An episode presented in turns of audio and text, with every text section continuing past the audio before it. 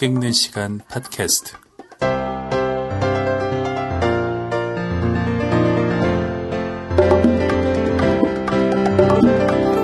안녕하세요, 김영하입니다. 그동안 잘들 지내셨습니까?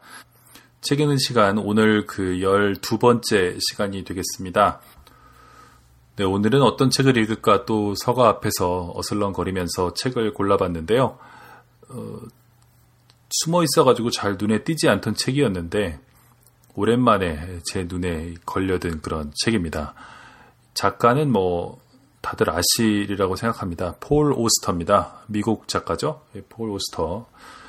우리나라에는 그 거대한 괴물, 그 리바이어던 으로 유명하고요. 그 밖에도 뭐 많은 책들을 내셨죠. 특히 그 영화 스모크의 원작자로도 많이 알려져 있습니다. 이분 소설의 독자들이 한국에도 상당히 많은데요. 일단 이야기가 재미있습니다. 아, 상당히 환상적인 이야기와 현실적인 이야기들을 잘 그 결합해서 재미난 소설을 쓰는 분이고요. 이분 소설의 그 좀 독특한 점이라면 다른 현대 작가들과는 달리 우연이라는 것, 뭐 다른 말로 표현하면 운명의 장난이랄까요? 이런 것들을 과감하게 그 소설에 어, 집어넣는다는 것이죠. 그래서 등장인물들이 어, 정말 말도 안 되는 우연으로 어떤 사람을 만나게 된다거나 아니면 과거에 누군가와 조우한다거나 어, 또는 도저히 일어날 수 없는 확률로 어떤 일들을 겪게 된다는 것이 어, 상당히 이분 소설의 중요한 그 플롯상의 특징인데요. 왜냐하면 현대 소설에서 작가들은 이 우연을 배제하도록 배웁니다. 그러니까 이런 말도 안 되는 우연이 일어나는 것은 좀 무리한 것이다 이렇게 배우기 때문에 일어날 수 있는 일들이 일어나는 것을 주로 이제 생각하게 되죠. 그런데 이 폴 오스터의 소설에서는 일어날 수 없는 일들이 종종 일어나는데 그게 그렇게 이상하지는 않습니다. 그게 이 사람의 소설, 이 작가의 소설 작법의 특징이라고 할 수가 있습니다. 그 이분은 그 뉴욕에 살고 있고요. 네, 뉴요커들이 아주 사랑하는 소설가 중에 한 분입니다. 이분의 출세작이라고 할 수 있는 소설 역시 뉴욕 삼 부작, 뉴욕, The 뉴욕 트릴로지라는 책인데요. 팔십육 년에 나왔습니다. 그 뒤에 달의 궁전, 문 팰리스, 그 공중 고개사, 미스터 버티고라든가요. 그 다음에 뭐 에세이도 많이 내셨어요. 그 굶기의 예술, 빵 굽는 타자기, 뭐 오기렌의 크리스마스 이야기, 이게 이제 스모크의 원작이 되는 거죠. 예, 이런 것을 냈고요. 영화도 하셨어요. 성공은 하지는 못하셨지만 어, 영화도 이제 잠깐 만들어 보신 적이 있습니다. 이분 소설에 이렇게 우연히 많이 등장하다 보니까 어, 도대체 이런 것은 다 어디서 나온 거냐 이런 의문들을 자연스럽게 사람들이 갖게 되는데요. 그래서 이분의 그 에세이를 보면 자기 인생에 일어났던 그런 기가 막힌 우연들에 대해서 적어놓은 글들이 좀 있습니다. 오늘 소개해드릴 책은 빨간 공책이라는 책인데요. 이 책에도 역시 그런 우연들로 가득합니다. 그런데 어, 읽고 있으면 말이 안 될 것 같은데 말이 되면서 재밌습니다. 그게 이분의 그 글의 글쓰기의 특징입니다. 그래서 한 부분을 먼저 읽어보고요. 그리고 계속 한번 이야기를 나눠보도록 하겠습니다.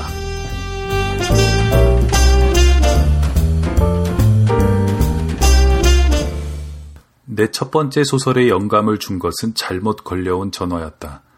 어느 날 오후 내가 브루클린의 아파트에서 혼자 책상 앞에 앉아 일을 하려고 애쓰고 있을 때 전화벨이 울렸다. 내 기억이 맞다면 그것은 내가 시어 스타디움 밖에서 십 센트짜리 동전을 주운 뒤 얼마 지나지 않은 천구백팔십 년의 봄이었다. 내가 수화기를 들자 전화를 건 남자는 핑커턴 탐정사무소가 맞느냐고 물었다. 나는 아니라고 전화를 잘못 걸었다고 말하고 수화기를 내려놓았다. 나는 다시 일을 시작했고 잘못 걸려온 전화에 대해서는 곧 잊어버렸다.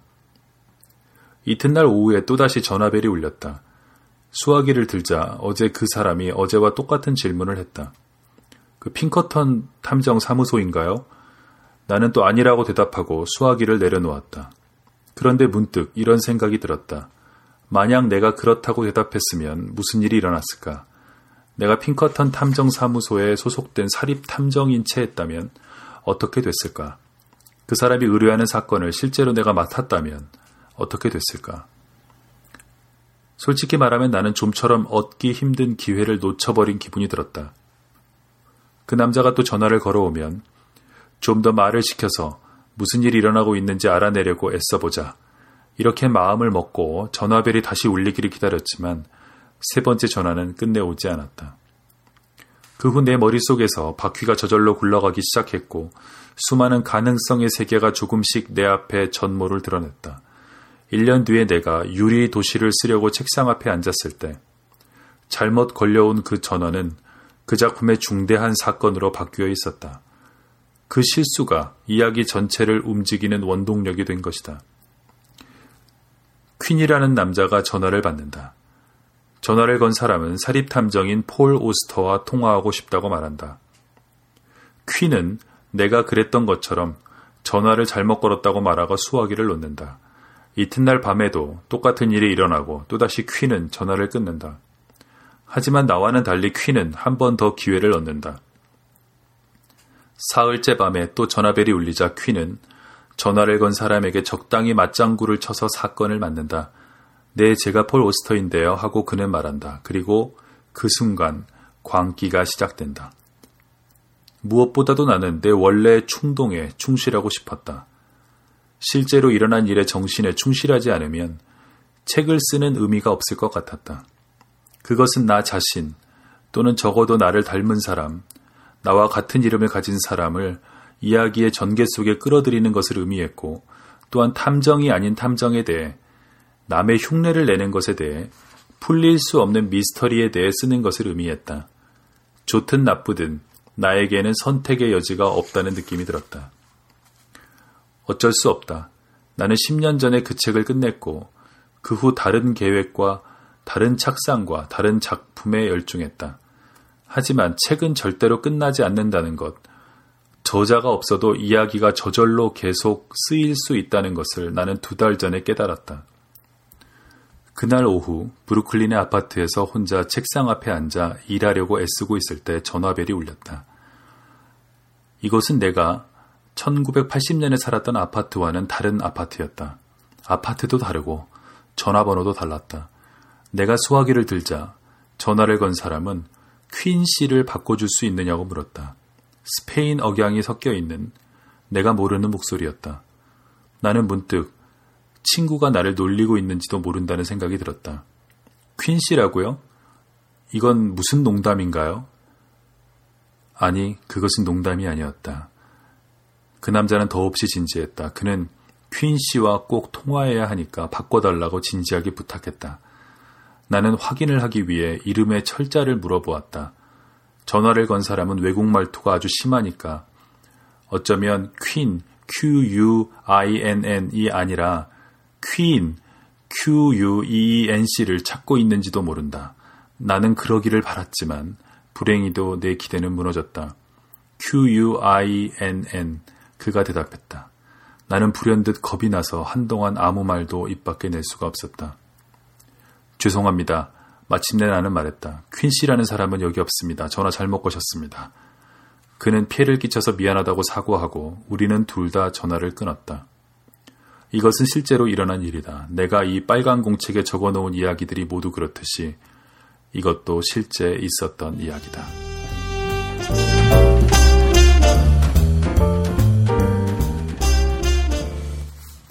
네, 무슨 믿거나 말거나 같은데 나올 법한 그런 이야기죠. 어, 처음에는 핑커턴 탐정사무소를 찾는 전화가 폴 오스터한테 오고요. 그래서 폴 오스터가 이것에 영감을 받아가지고 음, 소설에 그 퀸이라는 사람이 에, 전화를 받는 거죠. 폴 오스터를 찾는 전화를 받는 그런 이야기를 쓰고요. 그로부터 한 십 년이 지나서 이번에는 폴 오스터에게 퀸이라는 사람을 찾는 전화가 온다는 것이죠. 돌고 돌면서 어, 이야기들이 맞물리게 되는데, 에, 이런 그 작법, 물론 실제 있었던 일이라고 뭐 폴 오스터는 얘기하고 있습니다만, 이런 식으로 이야기가 물고 물리는 것은 폴 오스터 소설의 어떤 플롯의 원형이라고 할 수가 있습니다. 어, 저는 이제 이분 소설 중에서 거대한 괴물, 리바이어던이라는 소설을 가장 좋아하는데, 어, 그걸 보면 이런 식으로 어, 어떤 하나의 사건이 다른 사건에 약간 뒤틀려서 맞물리고, 그 다음에 또 뒤틀려서 맞물리는 그런 과정을 볼 수 있고요. 그런 것이 이야기에 독특한 즐거움을 에, 주었습니다. 그, 이런 얘기와 약간 연관돼 있습니다만은, 어, 소설가들은 그런 생각을 좀 많이 하는데요. 어떤 이야기, 소설가의 머릿속에서 나온 이제 이야기죠. 그 이야기를 어, 일단 글로 쓰면요, 그 다음에는 어떤 마술적인 일들이 가끔 일어납니다. 예전에도 보면 마법사들이 이렇게 뭐 주문을 글로 써가지고 뭐 태우기도 하고 이러잖아요. 또는 그냥 말로 이렇게 말하자면 방자해도 되는데, 꼭 그림을 그리고 뭐 글로 써가지고 뭐 우리나라 옛날에도 보면 막 궁중에서 바늘로 꽂고 그러잖아요. 그런 것이 왜 필요할까라고 생각했는데, 그건 글이 가진 어떤 마법적인 힘 때문인 것 같아요. 일단 써놓으면 바꾸기가 어렵죠. 예, 그리고 그것은 어떤 힘을 갖게 됩니다. 이것이 그, 그 옛날에 그 마법의 주문 같은 거에도 적용이 됐을 거라고 생각이 드는데요. 마르케스, 가브리엘 가르시아 마르케스도 비슷한 얘기를 한 적이 있습니다. 이분 그의 출세작이라고 할 수 있는 세계적인 성공작이죠. 어, 백 년 동안의 고독이라는 소설에 보면 돼지 꼬리를 갖고 태어나는 남자가 있습니다. 이 돼지 꼬리를 갖고 태어난다. 사람의 꼬리뼈는 전부 퇴화했죠. 그래서 꼬리가 없는 게 사람이죠. 꼬리가 있으면 원숭이죠. 그런데 이 사람은 이런, 그것도 원숭이 꼬리도 아니고 이렇게 스프링처럼 생긴 돼지 꼬리를 갖고 태어나는 남자인데요. 이 남자 얘기를 이제 가브리엘 가르시아 마르케스는 어, 그야말로 상상을 해서 쓴 겁니다. 그런 뭐 친구가 있었던 것도 아니고 그런 얘기를 들은 적도 없어요. 그리고 백 년 동안의 고독이라는 소설을 읽어보신 분들은 뭐 아시겠지만, 그 소설에는 그런 얘기가 나와도 하나도 이상하지가 않습니다. 사람이 뭐 담요타고 승천하고 뭐, 뭐 하여튼 뭐 이상한 일들이 계속 벌어지는 그런 공간으로 남미가 묘사, 묘사되고 있는데요. 그래서 그걸 썼더니, 쓰고 이 사람은 그 소설로 뭐 일약 그 세계적인 그 유명 작가가 돼서 노벨 문학상도 받게 되죠. 근데 노벨 문학상을 받고 전 세계적으로 그 책이 유명해진 뒤에 가브리엘 가르시아 마르케스는 수백 통의 편지를 받은 거예요. 누가 보냈냐면 돼지꼬리를 갖고 태어난 사람들이 이분에게 편지를 보낸 겁니다. 저는 그냥 이것을 부끄럽게 생각하고 모두에게 감추고 살아왔는데, 음, 노벨문학상을 받은 그런 소설에, 물론 노벨문학상은 소설에 주어지는 상은 아닙니다. 작가에게 주어지는 상이지만 어쨌든 사람들은 뭐 그렇게 생각하죠. 그 노벨문학상을 받은 소설에 어, 나와 같은 인물이 나온다는 것을 보고 아주 위안을 받았다. 많은 위안을 받았다. 고맙다. 이런 거 짜줘서 고맙다. 이런 글들이 전 세계의 돼지꼬리를 갖고 태어난 사람들로부터 편지를 받게 된 거죠. 그런데 이 마르케스는 어, 그렇게 생각합니다. 어, 이게 이제 그 마르케스라는 작가의 상당히 그, 그 독특한 점인데, 이분은 이렇게 생각합니다. 그러니까 원래 돼지꼬리를 가진 사람들이 있었다. 그런데 자기는 그것을 모르고 소설에 썼더니 그 사람들이 말하자면 커밍아웃을 했다. 이렇게 보는 것이 아니고, 자신이 소설에 돼지꼬리를 가진 사람을 씀으로써 비로소 그런 사람들이 나타났다고 보는 거예요.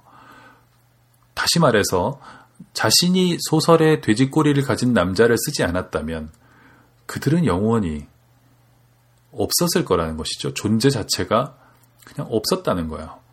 물론 있었겠죠. 현실적으로는 있었겠지만 없는 것과 마찬가지였다라는 뜻은 이제 마르케스는 좀 더 강하게 얘기하는 겁니다. 내가 그의 이름을 불러주기 전에는 그는 다만 하나의 몸짓에 지나지 않았다. 내가 그의 이름을 불러주었을 때 그는 나에게로 와서 꽃이 되었다. 이거 김춘수의 유명한 시 꽃인데요. 이런 음, 시를 연상시키는 장면입니다. 마르케스의 이 얘기를 좀 더 밀고 나가자면, 음, 언어라는 것은 세상에 이름을 붙여주는 것이죠. 어, 로미오와 줄리엣의 그 유명한 대사가 나오죠. 거기 보면 다른 그 어떤 이름으로 부르더라도 장미는 여전히 향기로울 거예요. 당신의 일부가 아닌 그 이름을 벗어던지고 대신 내 전부를 가져요. 뭐 이런 대사인데요. 장미의 이름이라는 그 움베르토 에코의 소설도 여기서 따온 것이죠. 장미의 이름, 다른 이름으로 불러도 장미는 장미다라는 것인데 이것은 이제 사랑에 빠질 때 줄리엣의 대사이고요. 사실은 로미오와 줄리엣의 끝에 가보면 어, 장미의 이름은 매우 중요하다라는 것을 알 수가 있습니다. 이들이 몬테규고 캐플렛이고 즉 이들의 성, 가문의 이름이라는 것이 이 두 젊은 남녀의 운명을 좌우하게 되죠. 그만큼 언어, 그 이름, 아, 여기서 이제 성이라는 것은 아버지의 이름인데 이것은 매우 중요하다는 것을 알 수 있습니다. 우리가 어떤 것을 명명하면 그리고 그것에 이름을 갖게 되면 이름을 붙이면 또는 어떤 스토리가 만들어지면 암흑 속에 있던 이름 없는 것들이 세상으로 나오게 되죠. 돼지꼬리를 달고 태어났던 사람들, 이런 사람들이 어, 자기조차도 부정하던 자기의 모습을 어, 받아들이게 되는 겁니다.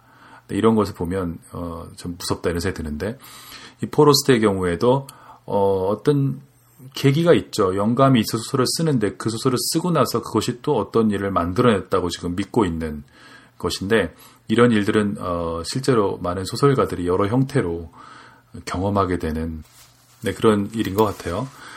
자, 한 편을 더 읽어볼까요? 어, 이것은 그런 우연의 문제는 아니지만 어, 절묘한 타이밍 역시 예, 이 폴 오스터가 좋아하는 어, 그런 이야기 소 중에 하나입니다. 절묘한 타이밍에 대한 얘기인데 어, 들으면 좀 재밌습니다. 한번 들어보시죠.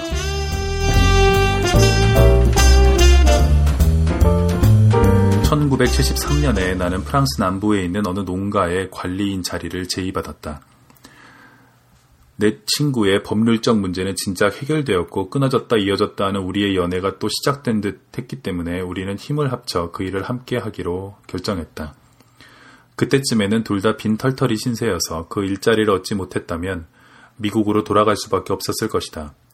하지만 아직 둘 다 미국으로 돌아갈 준비가 되어 있지 않았다. 천구백칠십삼 년은 지나고 보니 기묘한 해였다. 게다가 그곳은 아름다웠다.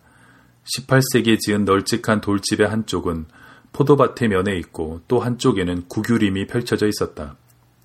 가장 가까운 마을은 이 킬로미터나 떨어져 있었고 마을 주민은 사십 명도 채 안 되었고 게다가 육십, 칠십 세 이하는 한 사람도 없었다. 두 젊은 작가가 일 년쯤 보내기에는 안성맞춤인 곳이었다. 엘과 나는 그곳에서 열심히 일했다. 우리가 그렇게 많은 일을 해낼 수 있을 줄은 생각지도 못했다. 반면에 우리는 늘 벼랑 끝에 서 있는 것처럼 아슬아슬하게 살고 있었다. 우리를 고용한 사람은 파리에 사는 미국인 부부였는데 매달 우리에게 약간의 급료 오십 달러와 자동차 기름값, 집에 딸린 식구인 레브라도 리트리버 두 마리의 사료값을 보내주었다. 대체로 후한 조건이었다. 집세도 필요 없고 급료는 우리 둘이 먹고 살기에는 턱없이 부족했지만 매달 생활비를 마련하는 데 필요한 발판이 되어주었다. 모자라는 생활비는 번역으로 충당할 계획이었다. 우리는 파리를 떠나 시골에 정착하기 전에 일 년 동안 생활할 수 있을 만큼 많은 번역 일거리를 얻어두었다. 우리가 미처 계산에 넣지 않은 것은 출판사들이 번역료를 늦게 줄 때가 많다는 것이었다.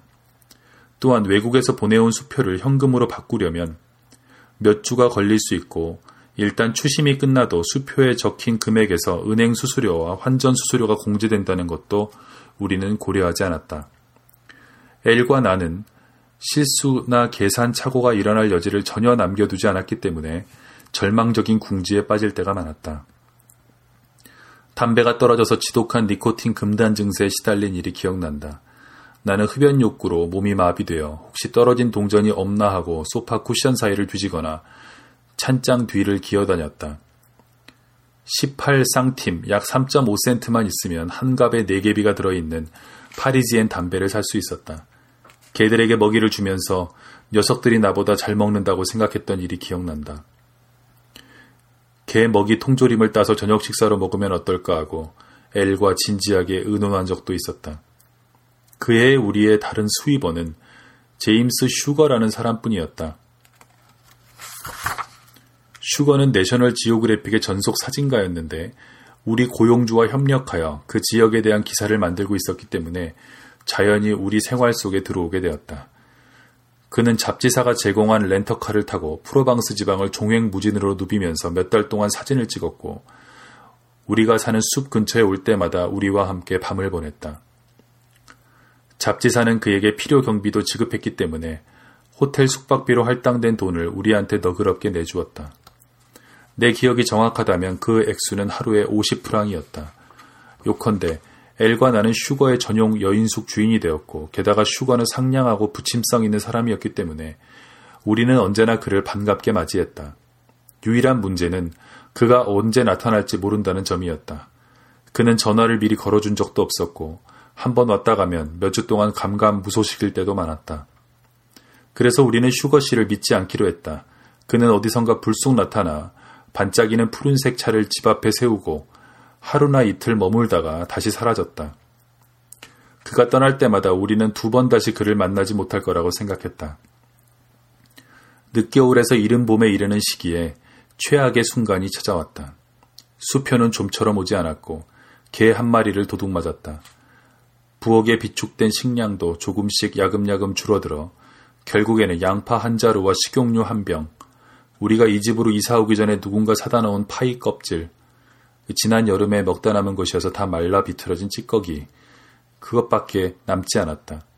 엘과 나는 오전 내내 배고픔을 견뎠고 오후로 넘어간 뒤에도 몇 시간을 버텼지만 두 시 반이 되자 결국 허기가 우리를 이겼다. 그래서 우리는 마지막 식사를 장만하러 부엌에 들어갔다. 음식 재료가 부족해서 우리가 만들 수 있는 요리는 양파 파이뿐이었다. 양파 파이를 오븐에 넣은 뒤 충분한 시간이 지난 것처럼 느껴지자 우리는 파이를 꺼내 식탁에 놓고 걸신 들린 듯이 먹기 시작했다. 예상과는 달리 아주 맛있었다. 우리는 이제까지 맛본 음식 가운데 최고로 맛있다고 말하기까지 했지만 물론 그것은 기운을 잃지 않으려는 힘겨운 노력이고 책략이었다. 하지만 씹을수록 파이 맛은 실망스러웠다. 파이는 다 익지 않았고 특히 가운데 부분은 아직도 너무 차가워서 도저히 먹을 수 없었다. 이런 사실을 우리는 마지못해, 정말로 마지못해 인정할 수밖에 없었다. 파이를 오븐에 다시 넣고 십 분에서 십오 분 동안 익힐 수밖에 없었다. 우리가 얼마나 시장했는지를 생각하면, 그리고 우리 침샘이 이제 막 활성화한 것을 생각하면 파이를 포기하기는 쉽지 않았다. 우리는 초조감을 달래려고 밖에 나가 잠깐 산책을 했다. 부엌의 감도는 좋은 냄새를 맡지 않으면 시간이 좀 더 빨리 지나갈 거라고 생각했기 때문이었다. 우리는 집을 한 바퀴 돌았던 것 같다. 아니 어쩌면 두 바퀴 돌았는지도 모른다. 아마 대화에 빠져들었겠지만 무슨 이야기를 나누었는지는 기억나지 않는다.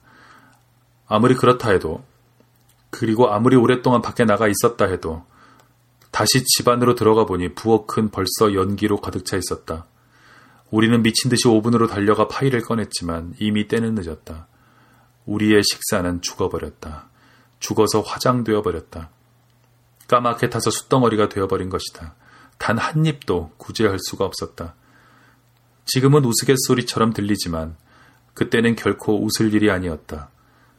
캄캄한 구덩이에 빠져버렸는데 밖으로 벗어날 방법이 생각나지 않는 꼴이었다. 그래도 남자답게 굴려고 버둥거리며 살아온 그 오랜 세월 동안 그때만큼 웃고 싶은 마음도 나지 않고 농담을 짓거리고 싶지도 않은 순간이 또 있었을까? 이것은 정말로 끝이었다. 끔찍하고 무서운 벼랑 끝이었다. 오후 네 시였다. 그 후 한 시간도 지나기 전에 방랑자 슈거 씨가 불쑥 나타났다. 먼지 구름을 일으키고 자갈과 흙을 자박자박 짓누르면서 집으로 달려왔다. 그때 일을 열심히 생각하면 차에서 뛰어내려 우리에게 인사할 때 그의 얼굴에 감돌던 순진하고 얼뜬 미소를 아직도 눈앞에 떠올릴 수 있다. 그것은 기적이었다. 진짜 기적이었다. 나는 내 눈으로 기적을 목격했고 내 몸으로 기적을 체험했다. 그 순간까지만 해도 나는 그런 일은 오직 책에서만 일어나는 줄 알았다. 슈거는 그날 밤 별 두 개짜리 레스토랑에서 우리에게 저녁을 사주었다. 우리는 배불리 잘 먹었고 포도주를 몇 병이나 비웠고 배꼽을 잡으며 웃어댔다. 그때 먹은 음식은 틀림없이 맛있었을 텐데 거기에 대해서는 아무것도 기억해낼 수가 없다. 하지만 양파 파이의 맛은 한시도 잊은 적이 없다.